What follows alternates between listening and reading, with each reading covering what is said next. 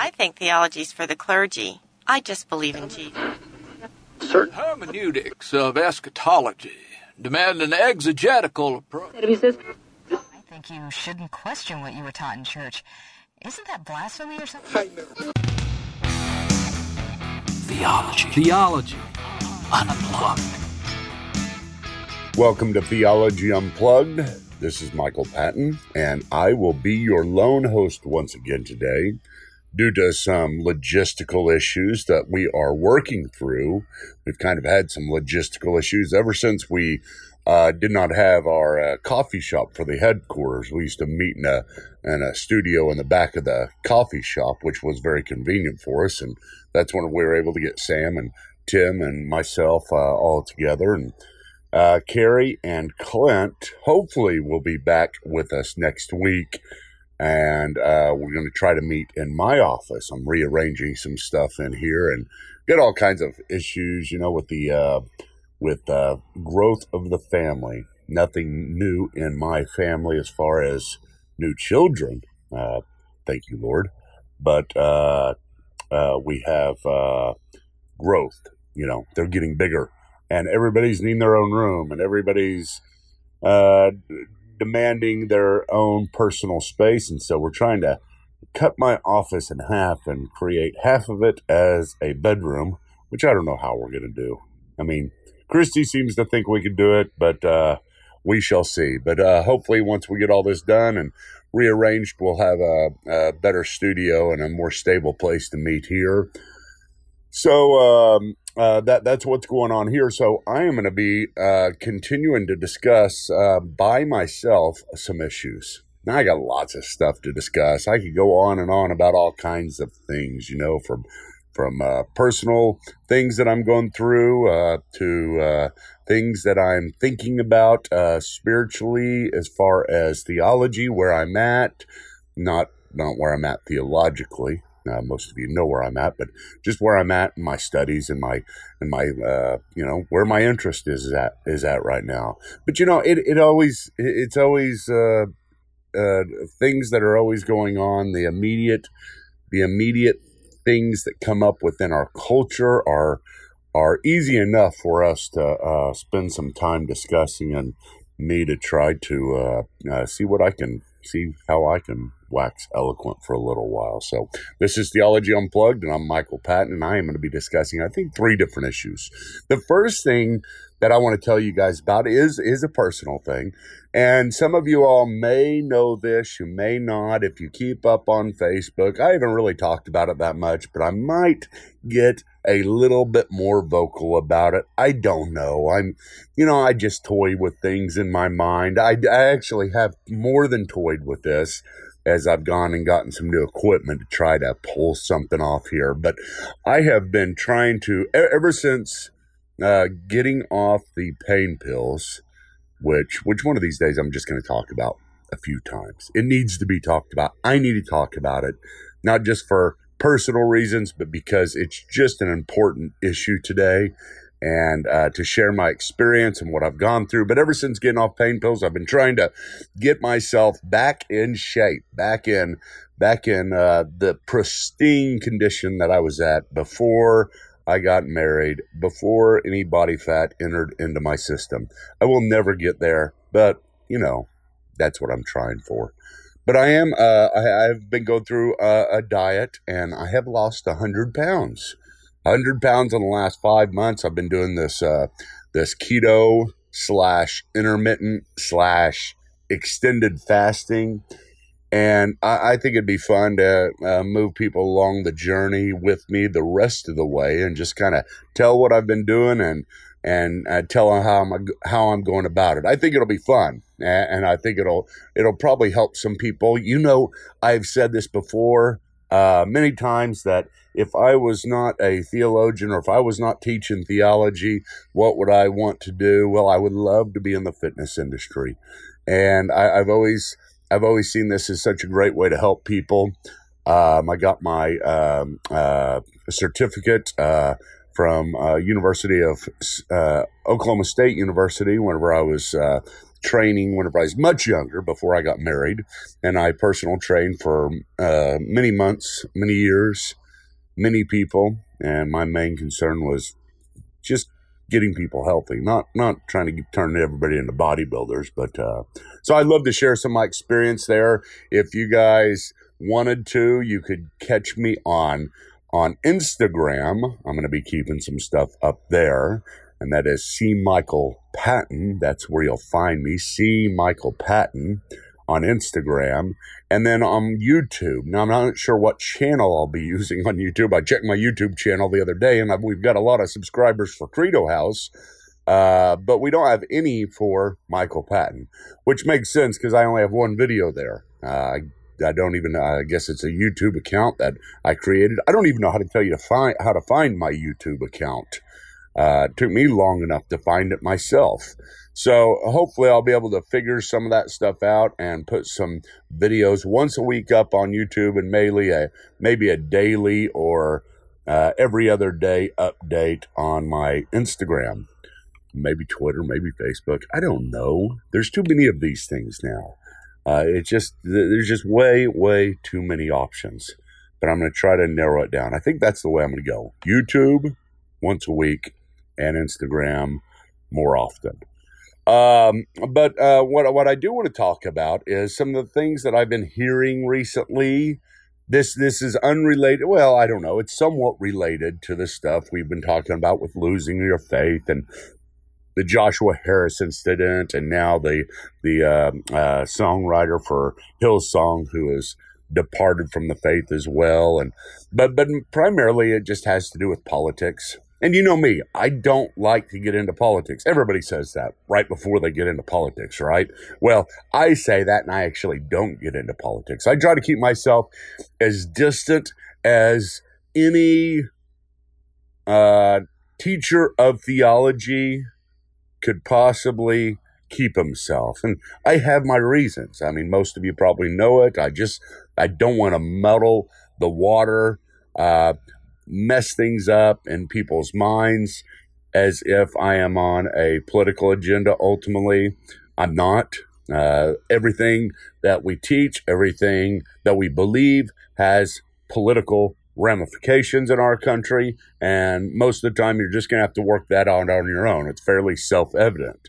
But um, uh, th- there's a lot of stuff that that is going on in our country that has caused people to really, and I, I've been hearing this more. It's been more frequent on talk shows or on blogs where people are really saying, This is the end. This is it.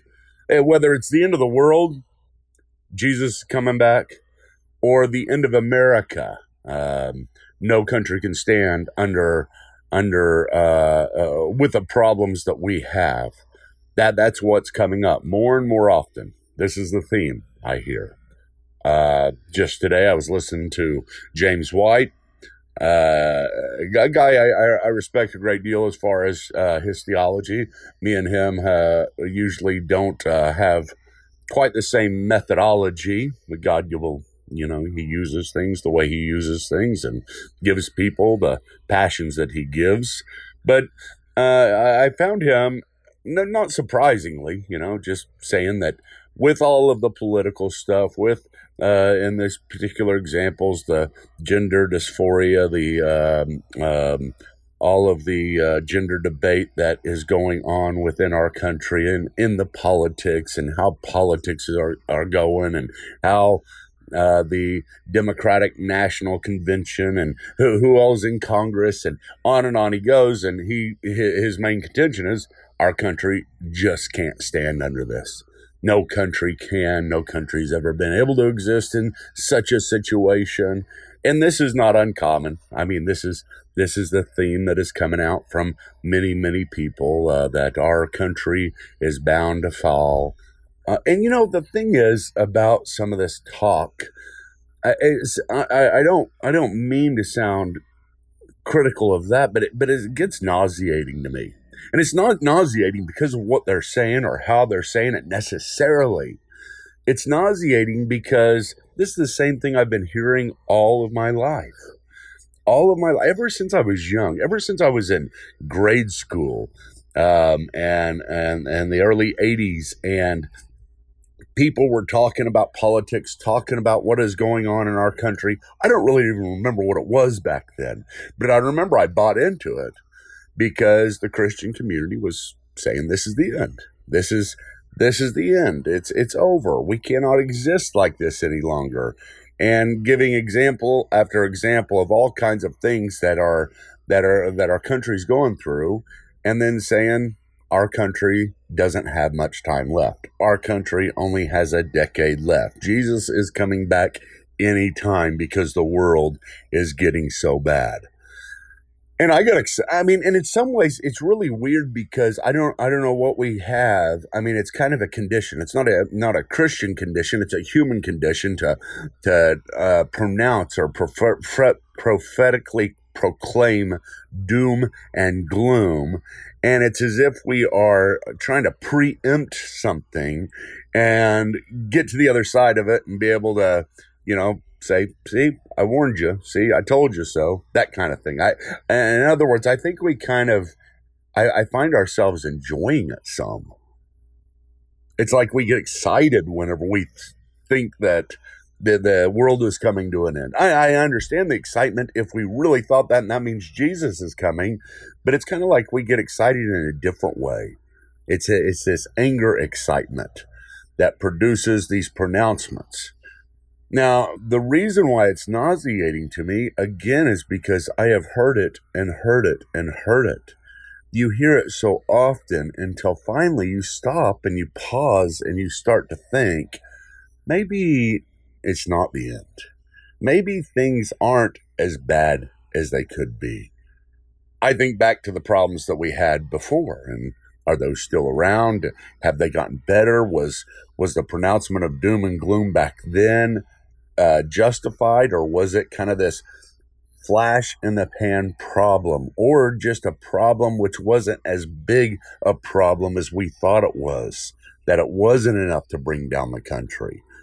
Normally, it has to do with politics. Normally, it has to do with the way that the political environment is going. And, you know, whenever uh, uh, people see the new leaders, the up and coming leaders, and they say, "Look who will be running our country, and uh, you know, either next term or in the next decade or two decades down. This is what we have to look forward to. Our country can't stand." And, and it's kind of funny to me because I look at this and, and I try to look at it as critically as I can, and I think to myself, you know what? I mean, yes, we we have lots of problems going on and yes, they they are substantial to varying degrees, and in, with various parts of our society, and even within the church, and and affecting the church.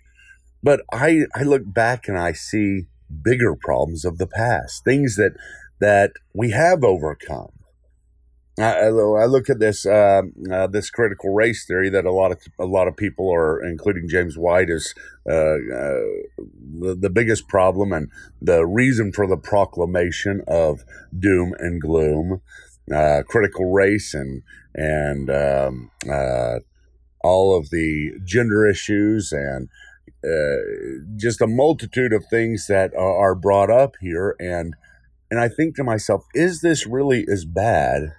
As what we had before.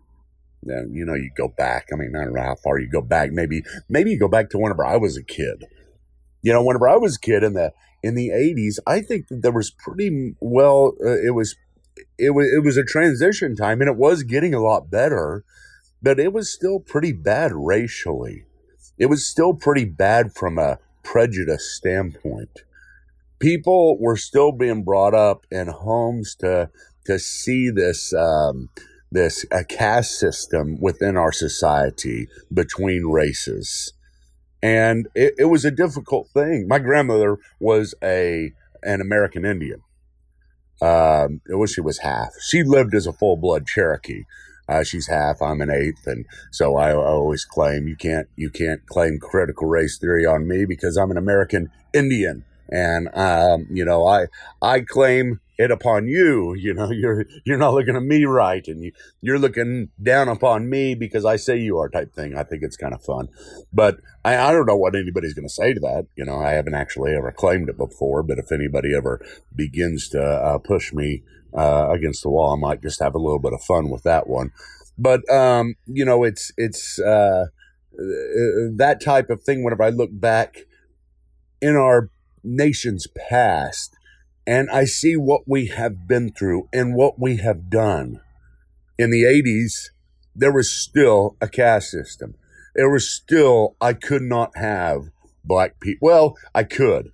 I could have black people. I had tried to have a black friend over to my house one time, Sean Turner, um, uh, one of my best friends uh, in grade school. And uh, my dad just did not like it. Everybody was uncomfortable with it. It was an odd thing. It wasn't a normal thing. And it was just something that you really didn't do that often, but we were trying to tolerate it. But you go back to the 70s and even the 60s, and obviously it was a lot, lot worse. I mean, with the segregation and and um, with the civil rights movements going on, and I look back to that period and I say, is today, is, are the problems that we are having today bad? And I say, yeah, sure they are. And sure, there are things that we have to really think through. And sure, it looks like it's getting worse before it gets better in so many ways. I mean, maybe in some of your opinion, it's getting better. Uh, and, and in some ways, here's what I, the way I look at it. I say, well, if we're going to compare it to the 1960s and before, is what we have right now better than that? I mean, I mean, think about it, folks. Is it, is it better? Is it better for us to have these problems, these changes in our thinking to where, um, uh, we have we have these this gender tolerance and we have critical race theory. Is that better than going back to segregation? And, and I would say, gosh, I, I would say absolutely. I mean, at least we're trying to do what is good. At least we're doing this with the maybe distorted, but at least we're doing it with the right motives, with the right underlying imago Dei. You say, well, the Imago is just getting so mixed up that nobody even knows anything anymore. And so, how can we, especially with this gender issue, or maybe solely here with this gender issue, how can we even compare it and act as if we are trying to go in the best direction of the Imago Dei? Well, here, here's what I would say is back in the 60s and before, the, the whole idea of equality, the whole idea of, of, um, uh, that that we shouldn't be prejudiced, that we should not be prideful, that we shouldn't have have pride within our races that causes us to look down upon another race as inferior.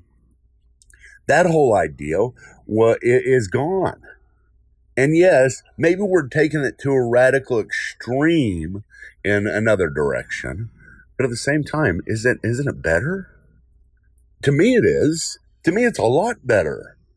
Not just saying it's better doesn't make any any of the problems that we have today go away, but it does kind of throw water over over the the flame where we try to get us all riled up under the banner of if we don't uh, get angry, if we don't change our views, then this country is going to fall apart. Uh, that, that's better. I don't. I don't understand that. I don't understand that mentality. I don't understand how people can't see that it's better. It's bad, and we're always going to have our problems. Every generation will have their problems. Everybody will always have some type of significant social issue that crosses over into theology, that crosses over into the sin issue to deal with. Can you imagine a time when we don't? I mean, what are we expecting? Are we expecting, you know, the are, are we are we post millennials where the kingdom's supposed to be getting better and better and better and better until until all of a sudden Jesus is ushered in because of the perfection of our society. No, we're always going to have this terrible stuff going on. It doesn't mean it's the end of America or the end of the world any more than going back even before and us looking at world history and looking at um, uh, at the time of Hitler and the time where it looked like it looked like uh, it was possible that the regime that Hitler was heading up could win and maybe was going to win. That was that was a scary time. Was that the end of the world? Is that a time to pronounce doom and gloom? Uh, I don't think so. Well, what about the time before it where we actually had slavery? This wasn't just civil rights issues. This was actual slavery that was going on within our country and do it being done so oftentimes under the banner of Christianity. It was justified. It was just part of our, it, it was ingrained within us. It was just how we grew up, who we became. Theologians, great theologians, American theologians had slaves. I believe Jonathan Edwards, the greatest American theologian that we've ever had, uh, had slaves. Now, what does that mean for that day? I mean, was that was that the time whenever America was falling apart? Was that the time whenever we were beyond recovery? Is that the time where you start pronouncing, well, this is just God's judgment upon us? Now he has really let us go in the direction of Romans chapter 1. Now he has really given us over to our heart's desire to lust, to impurity. I, I don't, I don't know. I don't, obviously, I don't think so. What about the time whenever America rebelled against Britain? Which I, I, I find it hard to argue, even with some type of lex rex principle, that the law is king principle, because I don't know who determines that, that, that it was justified. The way, the very way in which America started was that the time whenever we were moving towards greatness as a country.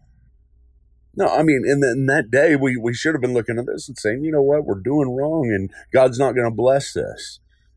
God's not there. There's no way God can can bless something so so disobedient. Well, what about the time whenever we discovered America and we came in and and here, here's where I get to my Indian roots. You guys just pushed the the eighth of me that that is Cherokee onto some reservation and and uh, you know my forefathers were were murdered and uh, mistreated and you stole our land well is that the time whenever we look at it we say well god's really going to bless this country now because look at the way in which we are doing things you see, even with the, the whole history of this country, I've not seen a time in which it's because of our, our greatness, because of our following God, or because of our obedience to Him that He's blessed us.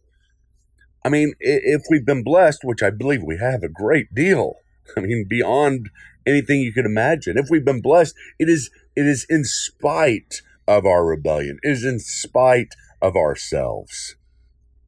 Now, fast forwarding again back to where we're at. I mean, what if our country is headed toward the, the, these problems with gender and kind of this this this push over the the overboard to where we lose freedoms as far as our speech because of because of critical race theory and and everybody's scared of what they say because they could be jailed on it but what if what if that happens yet at the same time abortion stops everywhere. Because what that's the hope right now, isn't it? With with many of us Christians, is that the, the murder of all of these innocent lives will cease soon.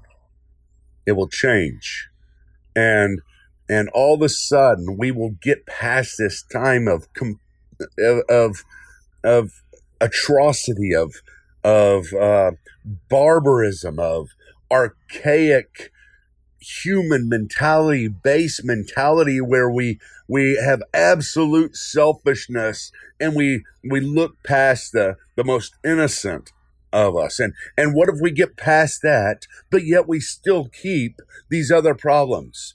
Is our country still going down? Haven't we haven't we had a net gain at that point? I mean, seriously, haven't we had a net gain?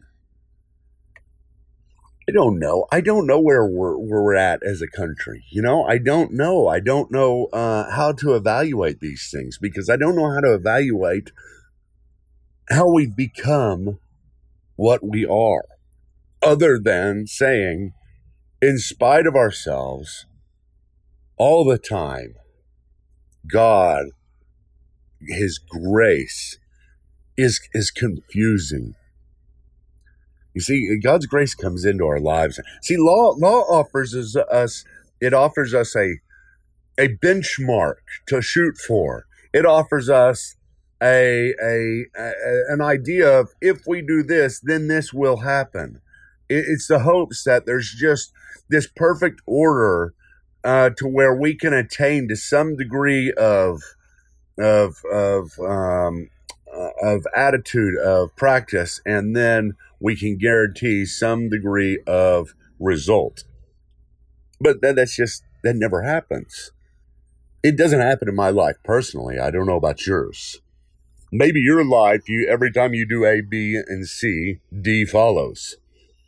That's not how it is with me. And I, you know what?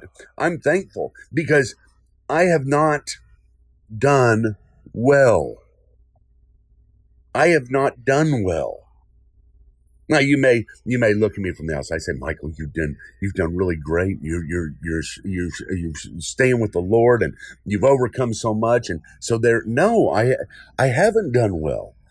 I mean, I fail and fall flat on my face all the time. I do not meet up to any type of expectations if law comes in the picture all I have to rely upon, even at my best, is the grace of God and His mercy.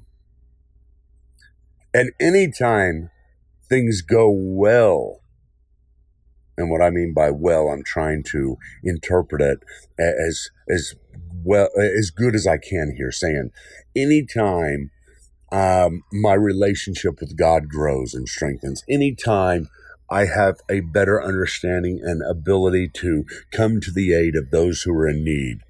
Uh, and that's the most generic of, of statements because I don't know what that looks like in individual circumstances. But anytime I'm able to do that, anytime I'm able to act well and to be well and to have a good attitude, it has nothing to do with me.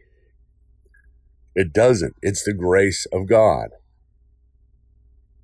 You see, we, we seem to think whenever it comes to us and uh, as a country, we're living under some Israeli system, the the old covenant, to where do this and you shall live, do this not and you shall be cursed. And sure, that's the way they lived. Or at least that's the mandate under the law, under the, the Mosaic Code. Um, the, the promises that were given to the Israelites, which, by the way, they never fulfilled. But on an individual basis, how did they, they live their lives? How did David live his life whenever, whenever he committed his sin with Bathsheba and the law demanded that he die? Did he die? No, he didn't. Why? Because God's grace always has to come in and change things. And what about this child of Bathsheba's that he had? Was um, uh, he died. He he underwent the the curse. But then what happens afterwards? Well, Bathsheba has Solomon, and through Solomon, ultimately comes Christ. I don't understand it. I can't map God. You see, we, we, we want to be able to map his grace and map his goodness. I remember in seminary class, one of our, uh, Dr. John Hannah was talking about the, the historic prayer movements, the, the great movements of the church and, uh, and, and trying to connect these things to, to revival in the church and change within the church. And how do we, how do we get change to happen? and his ultimate statement at the end after going through i mean just uh, this big deal of anticipation that we were supposed to at the end uh, look to history and follow their example so that whenever there was great progress spiritually in our country, we could figure out what they did beforehand and, and we could make that same thing happen. And he said they never corresponded. He said, he said, the, the prayer revivals and the, the changes that comes about, come about within a, a spiritual, the spirituality of our nation or of the church they didn't seem to correspond. And say, well, wait a minute, are you saying that prayer doesn't change or, or uh, methodology doesn't change? I'm saying you can't rely upon this whenever it comes to the Spirit of God. What is it, what does John chapter 3 say about the Spirit of God? The Spirit of God is, and, and it's used that both in Hebrew and in Greek, the word for spirit is, is the same as breath or wind. And he has a play on words and he says, The wind blows where it will. And so it is with the Spirit of God. How do you know where the wind's going to blow? Uh, do you determine that? Is there some type of way in which we can we can change the movement of the wind? Is there even some type of way in which we as individuals can predict the movement of the wind? The wind is unpredictable. And that's the way it is with the Spirit of God. Now, one thing that I can say that I do predict every time and that I do believe because it's a promise is that God's grace is there for us. I don't know what it's going to look like. I don't know if it's going to be grace to keep this country going. But, but because all of a sudden, let's say our country did fall apart and we were no longer a nation in 30 years and we had to, we were a Venezuela type nation.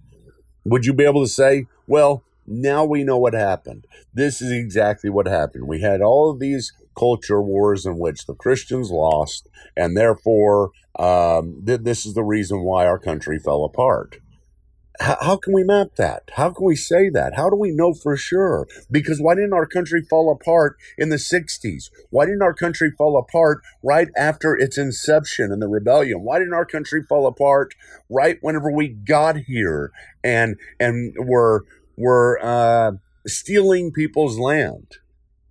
I don't know. I don't know. I'm just not comfortable with us either thinking this direction as Christians because I think it's not a, a, a biblical or historical, theologically biblical, theologically historical way to think. Um, and, and I think it can be unhealthy for us mentally, spiritually, in every way. And uh, I, I, uh, I hope that I can have the expectation at all times and keep the expectation of all times. That no matter what's going on, that God's grace pulls through. And that somehow he redeems what seems to be the unredeemable. Uh, he has with me, he has with you, and at every movement in this country so far he has.